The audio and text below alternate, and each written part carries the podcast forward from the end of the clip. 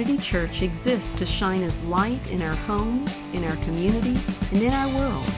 To contact us or for more information, see our website at wildwoodchurch.org. Well, this is an exciting Sunday for us as a church. Uh, you may or may not be aware that we opened eight rooms in our new children's ministry building today.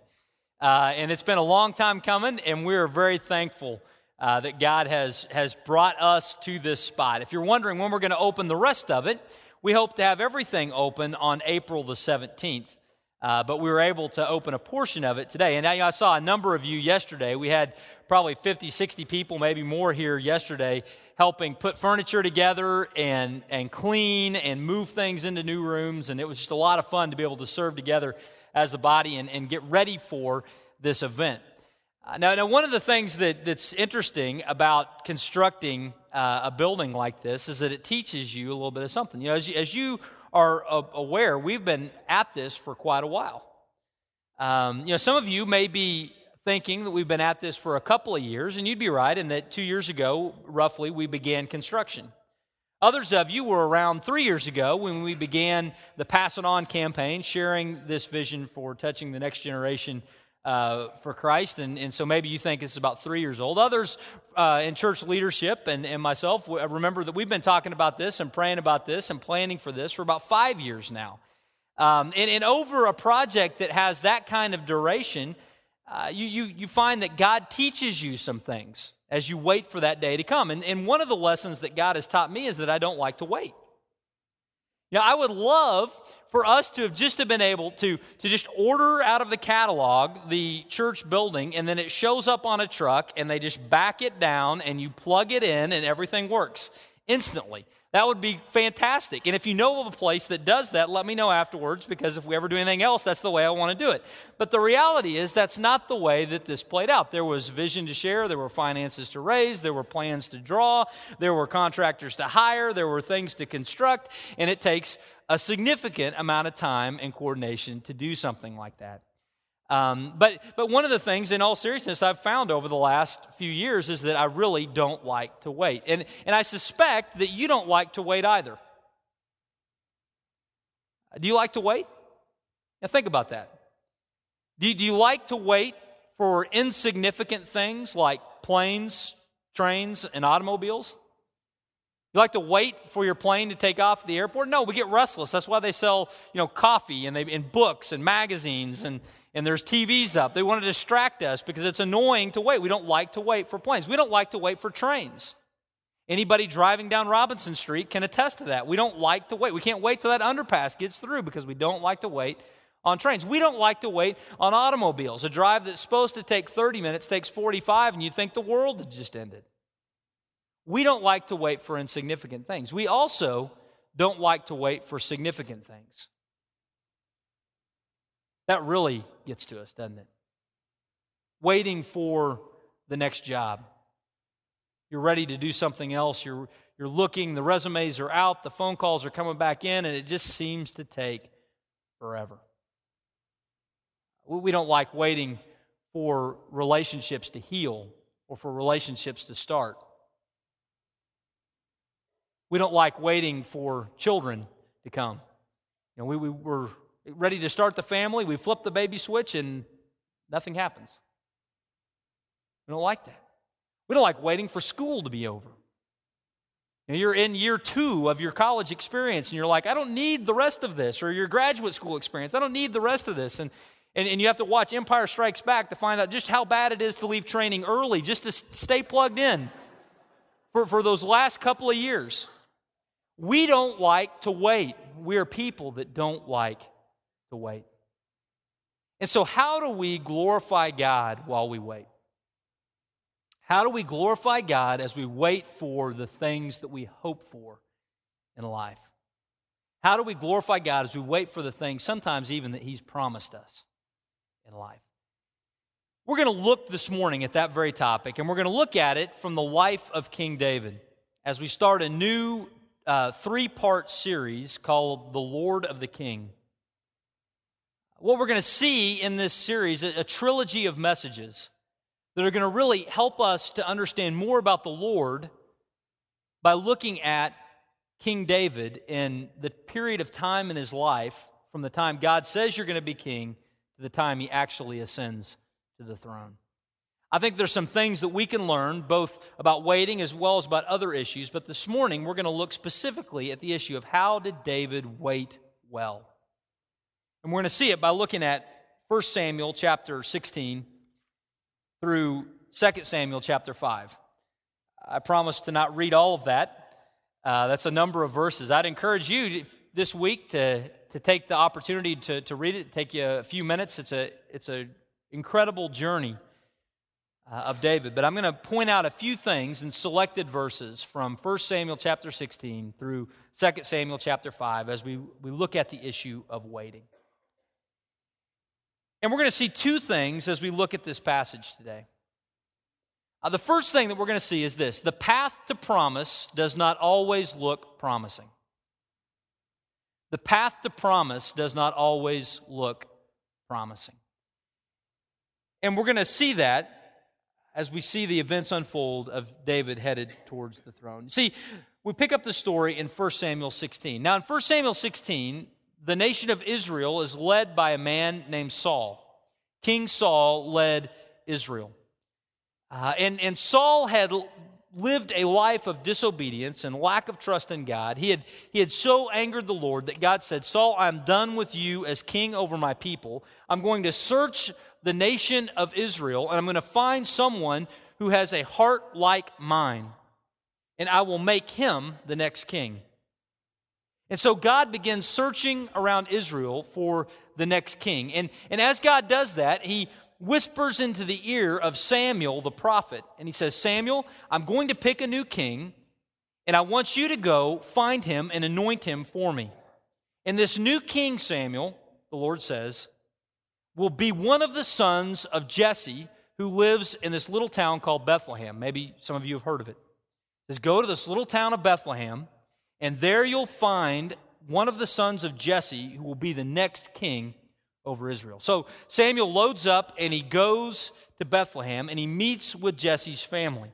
And Jesse parades out all of his sons. And as he shows these sons to Samuel, Samuel says, Nope, nope, nope, nope, nope. Not because Samuel thought they didn't look good, because God kept whispering into Samuel's ear saying, Not him, not him, not him, not him, not him. And, and Jesse, the father of these boys, gets through seven of his sons and he says, That's it. You rejected all of them. And Samuel says, Well, are you sure? And Jesse goes, Oh, yeah, I do have that other son who's working out in the field. And, and, you know, when I, when I hear that story, it really cracks me up because I have an, an uncle, an aunt that have six children. And this family of six children went on vacation a number of years ago, and when, when the kids were, were little, and they stopped at a truck stop to get, uh, you know, fill up the car with gas, go to the bathroom, get some snacks or whatever. They all pile back into the car, minus Kenny, who is still inside the store, and they take off. And as they take off, Kenny's drinking a bottle of pop on the edge of the sidewalk of the truck stop with all five other children waving at Kenny, and, and my uncle and aunt are driving away. They go you know, several miles down the road before they do a head count and realize that Kenny is missing. And they turn around, they come back, and, and they get him at that time. And I think, you know, my, my uncle and aunt in that experience had a similar deal to Jesse. They just forgot they had another one, right? And Jesse forgot that he had David. And the reason why he didn't really forget that he had a son, he just didn't think that David was of any consequence to come before the prophet. But surely he's not talking about David, one of these other young, strapping lads. But God kept saying no, and so eventually, in verse 12 of chapter 16 of 1 Samuel, it says this And so Jesse sent and brought David in. Now he was ruddy and had beautiful eyes and was handsome. And the Lord said, to Samuel, Arise and anoint him, for this is he. Then Samuel took the horn of oil and anointed him in the midst of his brothers. And the Spirit of the Lord rushed upon David from that day forward. And Samuel rose up and went to Ramah. What you see there is that David, who's about 13 years old, best we can figure chronologically at this point in time. He's about 13 years old, and he gets anointed to be the next king over Israel. Samuel says, It's going to be you. Now, we might read that today and think that really what this is is like somebody being voted most likely to succeed in their high school yearbook. You know, stay sweet, don't ever change, most likely to succeed. This is what has been given to David here. But it actually was much more significant than that. Much more significant. Because Samuel was a prophet of God. Samuel was one who, when he spoke, he spoke forth the words of God. And God had very strict rules about those who were his prophets. They weren't just to merely spout off their own opinions about such matters. When they spoke, they spoke the word of God, and if they were wrong, there were serious consequences. In Deuteronomy chapter 18, verses 22, and then back in verse 20, we see the criteria set out by which a prophet of God was judged. In, in, Deuteronomy 18, verse 22, it says, When a prophet speaks in the name of the Lord, if the word does not come to pass or come true, that is a word that the Lord has not spoken. In other words, if he says something and it doesn't come true, then he's not really a prophet. Back in verse 20, it lets us know what the consequences of that are. It says, But the prophet who presumes to speak a word in my name that I have not commanded him to speak, or who speaks in the name of other gods, that same prophet shall die. There was capital punishment waiting for the prophet of God that did not speak truth in matters such as these. So when Samuel comes to David and says, You're going to be king, David had far more than some words of encouragement or career advice. He was given a proclamation from God saying, This will come to pass. He was 13 when that word comes. So we might imagine that when that word comes to the 13 year old David, then immediately David became king. Then immediately David enrolled in King College and graduated four years later with his king degree, and he ascended to the throne of Israel in short order. But the reality is, it took a lot longer than that for David to become king. Uh, look over in 2 Samuel chapter 5 and verse 4. The promise of God definitely ultimately comes true, but it takes a significant amount of time. Uh, 2 Samuel chapter 5 verse 4 says this, David was 30 years old when he began to reign, and he reigned for 40, for 40 years. Think about that. He was 30 when he placed the crown upon his head. He was 13 when the promise came. Now, I'm not very good at math, but I'm pretty sure that's 17 years. That's a long time. That's a long time to live with a promise that wasn't yet fulfilled. Now, what happened during that 17 years?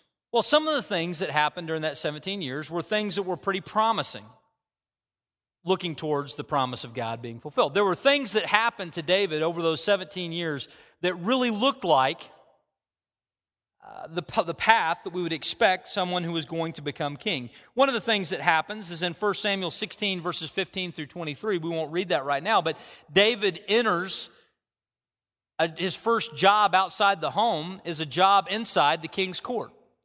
See, Saul had this oppressive spirit that was really weighing down on him, and he said, Find me somebody who plays the harp who can come in here and soothe me when, when this, these headaches come and this oppressive spirit comes. And so his guys look around, they say, There's this great kid over in Bethlehem that can really play the harp. Why don't you bring him in and let him play for you when you're not feeling well? And Saul says, Go get him and hire him. And suddenly, David, the shepherd, has a job in the king's court. Now, that would look pretty promising, right? For someone who was to be king, that he would move from the field to the throne room one of the, some of the things that happened to David were quite promising during that 17 years. Another thing that happened during that time is that David became famous. David had a, had a little skirmish with a tall man named Goliath in 1 Samuel chapter 17. And after David killed Goliath, the mighty warrior of the Philistines, David became a famous person in all of Israel. His picture was on t shirts and on the side of, of coffee mugs, and he, he was making the rounds on the television talk shows. People loved David after he killed Goliath. And so that when the, the nation of Israel comes back from battle, the people come out to meet them and to celebrate. And it says in chapter 18 Verse 6 and 7, it says, As they, meaning the armies of Israel, were coming home, when David returned from striking down the Philistine, Goliath, the women came out of all the cities of Israel singing and dancing to meet King Saul with tambourines and with songs of joy, with musical instruments. And the women sang to one another as they celebrated, Saul has struck down his thousands. Saul loved that verse. And David, his ten thousands. Saul didn't like that one as much, but what it does show is that David had become famous overnight. And again, that's a promising step towards someone that was going to be king over the nation. He has a job in the throne room. He's now a household name throughout Israel. These are promising steps towards David ascending to the throne. He also becomes a commander of the armies of Israel. After this time, after he slays Goliath, Saul sees his ability in battle, and he says in chapter 18 and verse 5 David went out and was successful wherever Saul sent him, so that Saul set him over the men of war. David became a commander of the armies. And, and kings in that day were people who commanded the armies. So, military experience, specifically commanding troops in battle, was something we would expect to see on the resume of a future king. There were several things that happened to David that were quite promising towards the promise of God. However, however, there were also things that happened to David that didn't look so promising in this 17 year period of time. There were some things that happened that were, that were pretty ugly, that were pretty difficult to David.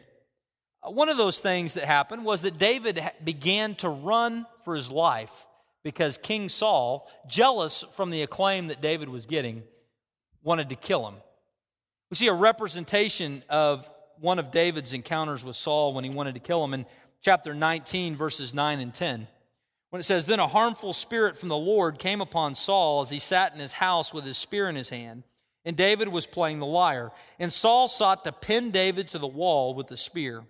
But he eluded Saul so that he struck the spear into the wall, and David fled and escaped that night. Saul wanted to kill him. He was throwing spears at him for sport. And so David is now running for his life. That's not something you would expect necessarily looking promising on the resume of a future king. He goes on. Because David had to flee from Saul's presence, he began to leave behind things that were very near and dear to him. He had to leave behind his wife, Michal, his best friend, Jonathan, his job as leader of the armies of Saul. He had to leave all of those things behind in his uh, efforts to flee and to save his life. Uh, verse 12 of chapter 19 mentions this. It says, So Michal, his wife, let David down through the window, and he fled away and he escaped. He's running for his life, not something that would look that promising on the path of one who would be king.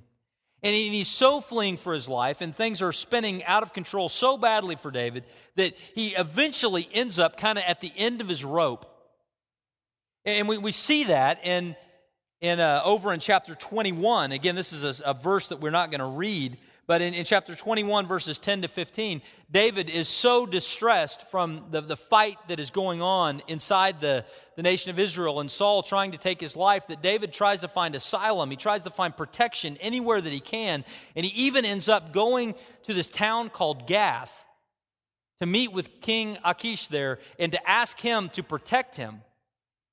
And, and what, a, what a crazy thing that is when you look at the scope of what happens in the book of 1 Samuel, because who else was from Gath? Goliath was from Gath. David was at the end of his rope. He was so low, he was looking to find protection from the people that he had just annihilated.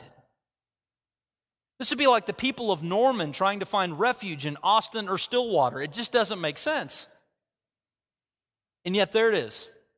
David is at the end of his rope. He knows nowhere else to turn, so he turns to the people of Gath. And, and things go so poorly in that meeting that David figures the only way he can save his life is to start blubbering like a madman and salivating down his beard and scratching weird things on the wall. And the king says, You're crazy, get out of here.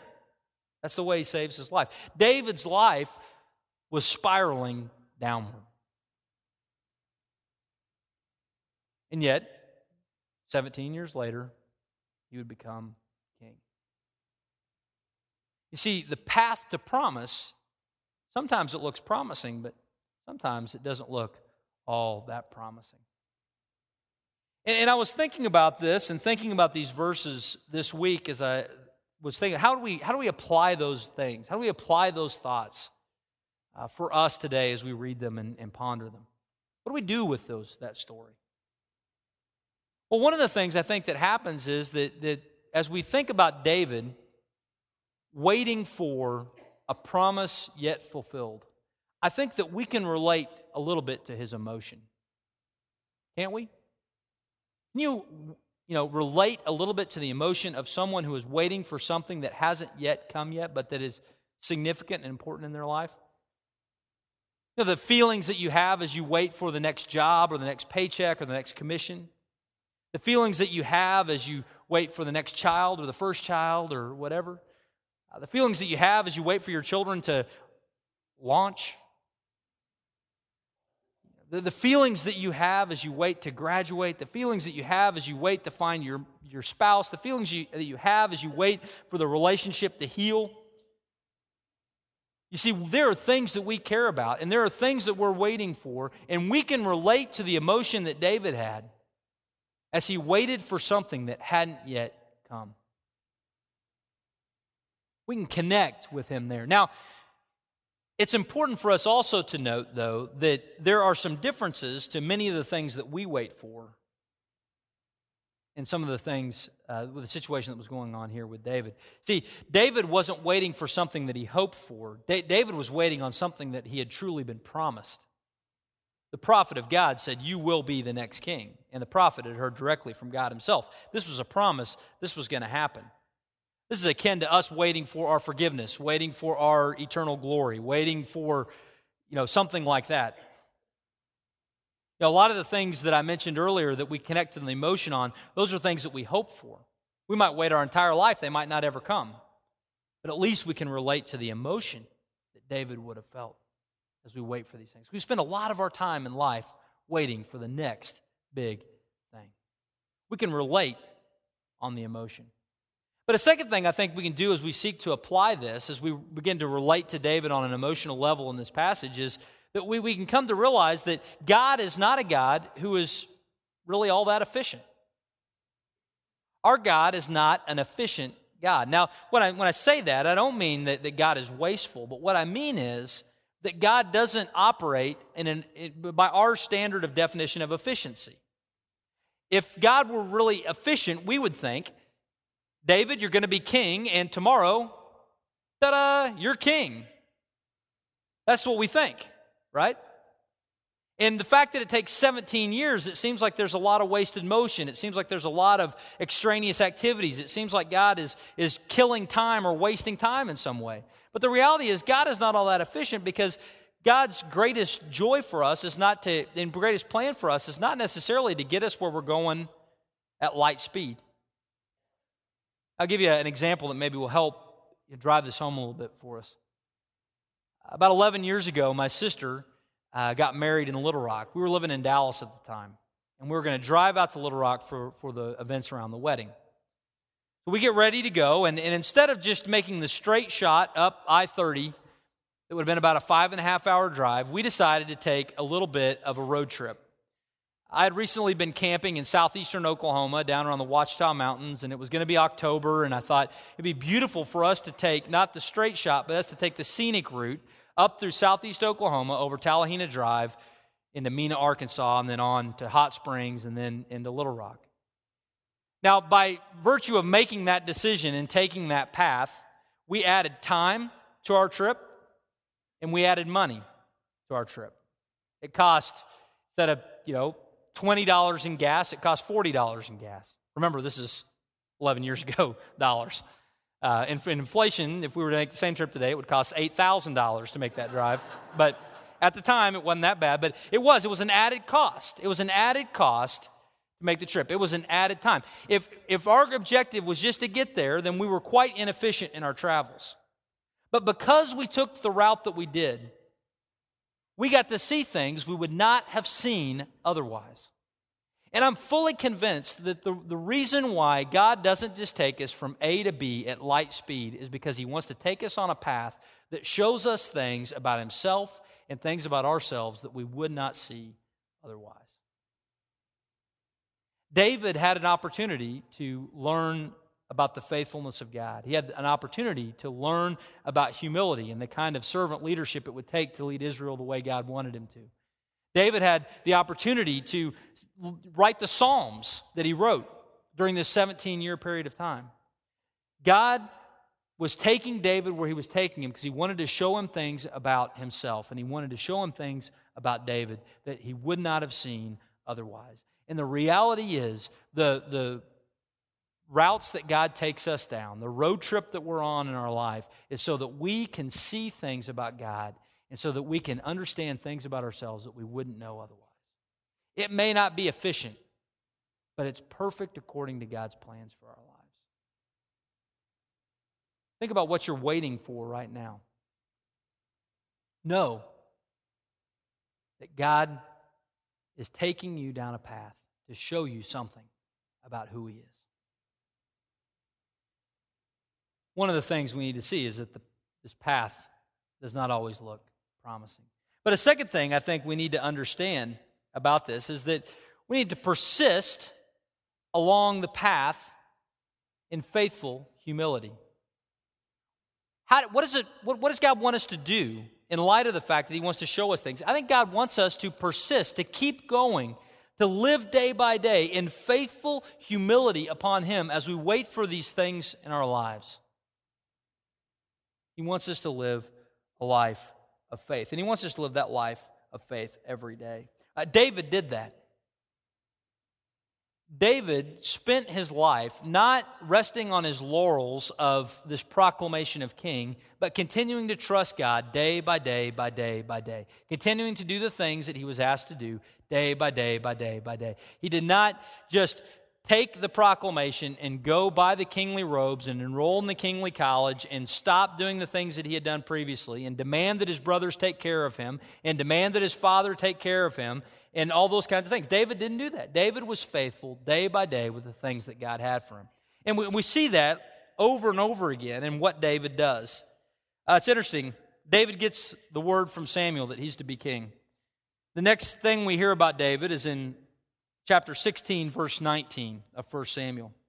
It says, When Saul decided to go call for David to come and to play the lyre in his court, David is someplace very familiar. It says, Therefore Saul sent messengers to Jesse and said, Send me David, your son, who is with the sheep. He's still doing what his dad asked him to do. He's still taking care of the family sheep. He didn't let it go to his head, he just was faithful to the things that God had for him that day chapter 17, verse 20. Now he's got a job working in the king's court, playing the harp. But he's taking advantage of his free time to go back home and take care of his father's sheep. Even while his brothers are doing important things like fighting the Philistines and Goliath. We see this in chapter 17, verse 20. It says, David rose early in the morning, and he left the sheep with a keeper, and he took the provisions and he went as Jesse, his father, had commanded him, and he took the provisions to the front line where his brothers were, were fighting. See, David didn't let it go to his head. He was just faithful doing what his dad was asking him to do. He was faithful to take care of his sheep in the day. Uh, it's interesting, even after he kills Goliath, you know, what, what are his big plans? You know, I was joking earlier, he was, you know, on t shirts and mugs and hitting the talk shows. He really wasn't doing that. You know where David was headed? Not, the, not to the Tonight Show, not to the White House. David was headed back to take care of his father's sheep. Look at what it says in, in chapter 18, verse 2. It says, Saul took him that day and would not let him return to his father's house. David wanted to go back home and take care of the sheep. Saul says, No, no, we got other plans. And once Saul takes him in and says, Now you're working for me full time, what does David do? The one who had been promised to be king? chapter 5, David went out and was successful wherever Saul sent him, so that Saul set him over the men of war. What did David do? He did everything Saul asked him to do. That is faithful humility. The next king submitting to the current king and saying, Whatever you want me to do, I'll go and I'll do it to the best of my abilities. What does it look like to live a life of faith as you wait for the next big thing? It looks like being faithful with where you're at today. And that's tough to do, isn't it? It's tough if you if you have mentally let the ship sail. I'm going to go, I'm going to take another job. I'm going to I'm going to go and do something else vocationally. When you, when that ship begins to sail, how difficult is it to focus on your job at hand? It's tough, isn't it? Yet David was faithful with the job he had, even knowing that he wouldn't do that forever. How, what does it look like to be faithful when you're, you're, you're single, hoping that God might provide a spouse for you in the future? Well, one of the things is that you're faithful to follow Him when you're single. You're trusting Him where you are. You're tending the sheep of your life today, even though God may or may not have something else for you tomorrow. What does it look like when you're a student in school? It means you're working hard and diligently doing everything you can in that time in school while you have that opportunity. You're faithful with that opportunity, even though you're not going to be in school forever. It means that you're faithful to walk with God and to do the things that He's asking you to do when you have no children rather than just waiting to start your life when you have them or when you have another one. See, what it looks like to live by faith is that we are faithful where we are. You know, this is the same thing, same principle applies in ministry.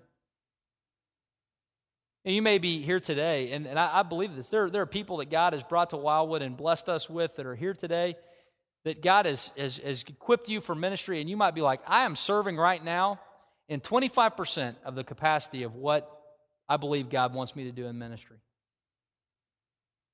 There are things I want to do, there are dreams I want to be a part of, but I'm going to wait until I'm speaking to 5,000 before I engage in ministry because that's the ministry that I have for me. You know what the reality is? God wants us to be faithful with wherever we are.